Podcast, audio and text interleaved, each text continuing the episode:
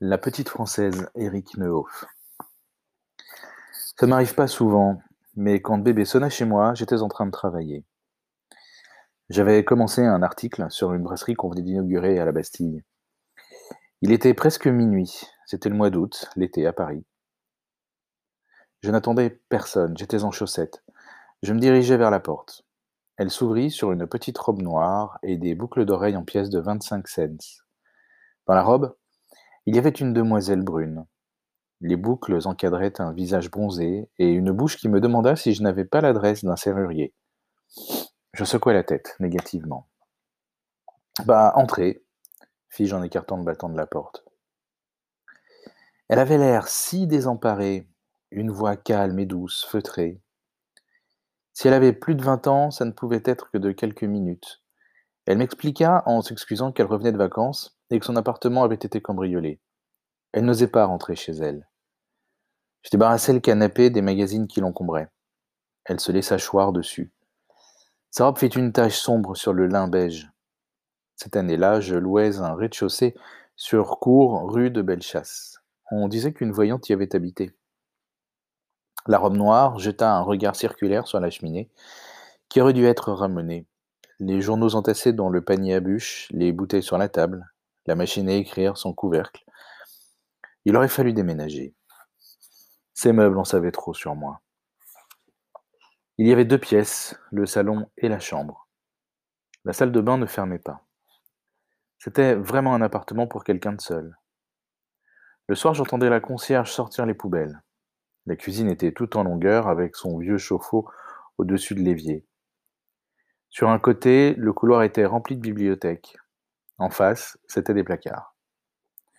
J'y avais mes livres et mes chemises. Un garçon n'a besoin de rien d'autre.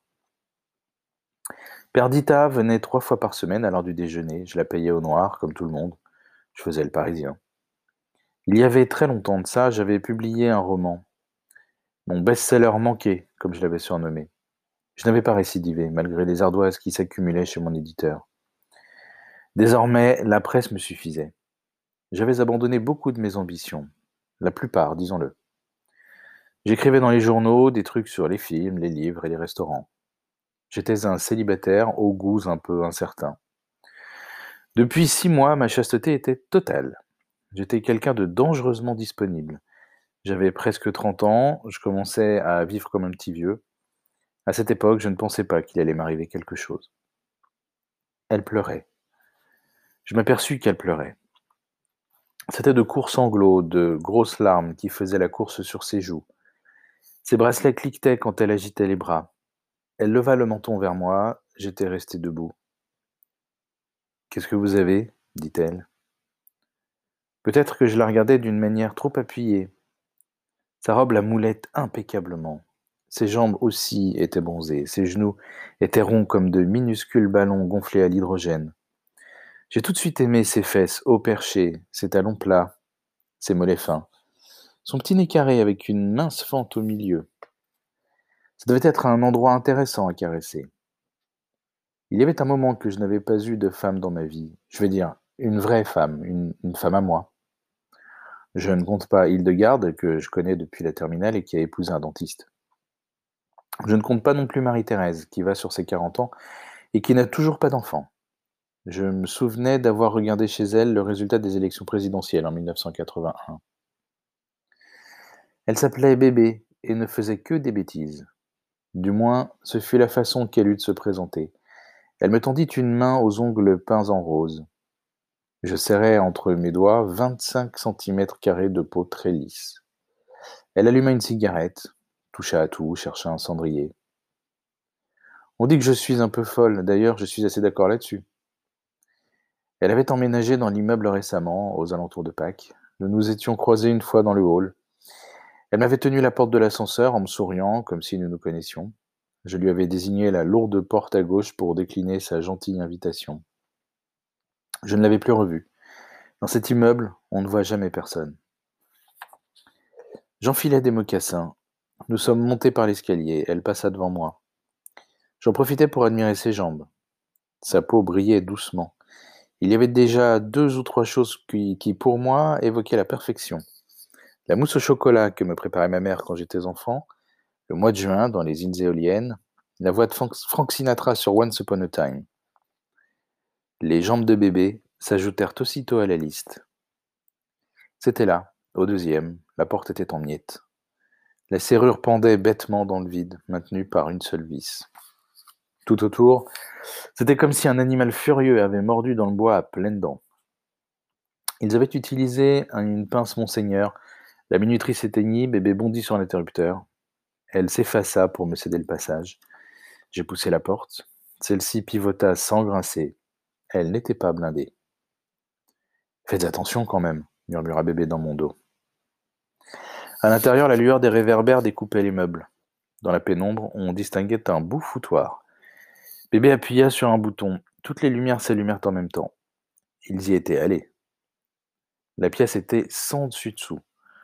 On avait ouvert ici, renversé cela. Au hasard, comme un enfant saisi d'une rage subite, je sentis la main de bébé se poser sur mon épaule. Vous voyez? Les coussins du canapé avaient été éventrés. Un nuage de plumes se soulevait à chacun de nos pas. Un tableau, un Scottish terrier sous la neige, était accroché de travers au-dessus d'une commode. Par terre, des lettres et des factures. Au milieu du couloir, une brosse à cheveux dressait ses poils raides vers le plafond. Des photos étaient éparpillées dans tous les coins. Des couverts en argent jonchaient la moquette. Pourquoi les avait-il laissés? Sur la cheminée trônait un petit buste de De Gaulle. Je regardais bébé. Ce bibelot n'était pas de son âge. J'examinais l'endroit où elle vivait. Je me dis que c'était une curieuse façon de visiter un appartement. Dans la chambre, les armoires étaient béantes. Des vêtements étaient tombés de leur cintre. Des robes gisaient en boule sur des rangées de chaussures. Le matelas avait été retourné. Ils avaient forcé un tiroir du secrétaire. La chaîne et la télévision étaient toujours là. Ils n'avaient pas touché au magnétoscope. Ils sont partis au moins? dit bébé en se collant contre moi. Vous êtes parfaitement sûr qu'ils ne sont plus là? Je la rassurai et lui demandai ce qui manquait. Je ne sais pas, dit-elle, je vérifie. Dans la cuisine, ils avaient vidé le sucre en poudre, déterré une plante verte. Bébé sortit un bac à glaçons du congélateur et le passa sous l'eau chaude. Un objet plat en forme de cœur tomba au fond de l'évier. Mon cœur, Tiffany, ils n'ont même pas été capables de trouver mon cœur Tiffany. Vous parlez de cambrioleur. Elle avait retrouvé le sourire. Nous poursuivîmes l'inventaire. Son imperméable Burberry's avait disparu. La monnaie qu'elle gardait dans une coupelle s'était envolée. Elle dit adieu à une veste en cachemire. Exit la paire d'escarpins qu'elle avait rapportée de Los Angeles. Une bouteille de Perrier entamée se dressait sur la table de la cuisine. Je dois dire que ce détail lave complètement mes amis de tout soupçon. Bébé s'empara d'un magnum de champagne qui était couché en bas du réfrigérateur. On va la boire chez vous. Je laisse tout comme ça, de toute façon, il n'y a vraiment plus rien à voler. Je cherchais le numéro d'un serrurier dans les pages jaunes de l'annuaire. Bébé trempa ses lèvres dans le champagne. Un peu vert, dit-elle. Ils ont dû se tromper, non? Me prendre pour quelqu'un d'autre. C'est au-dessus qu'il fallait aller, chez les Blaise. L'agent de change?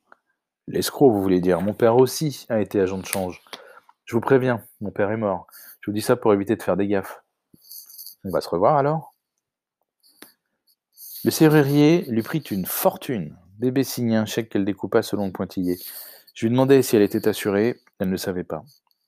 Elle a allumé une cigarette. J'ai de nouveau enlevé mes mocassins. Il devait être très tard. Je suis absolument terrorisé. Je ne peux pas dormir chez moi. Vous permettez que je passe la nuit sur votre canapé? Je ne vous dérangerai pas. Dans l'armoire de la chambre, j'attrapais ce plaid écossais dont je ne m'étais jamais servi. Elle était debout devant la fenêtre qui donnait sur la cour. Vous êtes sûr que je ne vous empêche pas de sortir? Elle avait dit ça sans se retourner. Je ne répondis pas. Elle pivota sur elle-même, ses cheveux suivirent le mouvement avec un temps de retard. Elle me montra la machine avec sa feuille blanche glissée dans le rouleau. Je n'avais tapé que trois lignes. Vous aussi, vous écrivez? Ah. Je lui tendis la couverture, je n'avais pas du tout sommeil. C'est positivement idiot d'avoir autant de livres. Ces phrases avaient-tu besoin d'un correcteur pour supprimer tous les adverbes qu'elles contenaient Aurais-tu besoin d'un correcteur pour supprimer tous les adverbes qu'elles contenaient Elle avait faim. J'ouvris une boîte de thon. Il y avait de la volvique et du chablis. Nous pique-niquâmes dans la cuisine. Elle ne toucha pas au vin blanc. Elle mordait dans les grains de raisin en fermant très fort les yeux, comme s'il s'était agi de comprimés de cyanure, comme si elle s'était attendue au pire. Il fait chaud, non? Vous ne trouvez pas qu'il fait abominablement chaud? Sur son front, elle essuyait une sueur imaginaire. Elle écrasa ses lèvres pour retenir un bâillement. Elle avait réfléchi, tant pis pour le canapé, elle irait dormir à l'hôtel Saint-Simon. Elle avait l'habitude des hôtels, elle me raconterait un jour. Elle ouvrit elle-même la porte. Merci, en tout cas. On se parle très vite, hein, je vous téléphone. Dites, vous ne mettez jamais de chaussures? Je contemplais mes stupides chaussettes à rayures bleues et blanches. Pour m'embrasser, elle se dressa sur la pointe des pieds. J'ai failli tomber dans les pommes. J'étais tellement surpris que je me suis demandé si je n'avais pas rêvé de ce baiser. Sur le seuil, sa silhouette se découpait dans la lumière. Il se passa quelques secondes et elle ne fut plus là. Puis la minuterie s'éteignit. Je me remis à respirer. Je n'arrivais pas à m'endormir. Je revis le début du mépris en vidéo jusqu'au moment où Brigitte Bardot s'affuble d'une perruque noire. Sa visite m'obséda le reste de la nuit et une bonne partie du lendemain. Je me dis que je devrais essayer d'aimer bébé.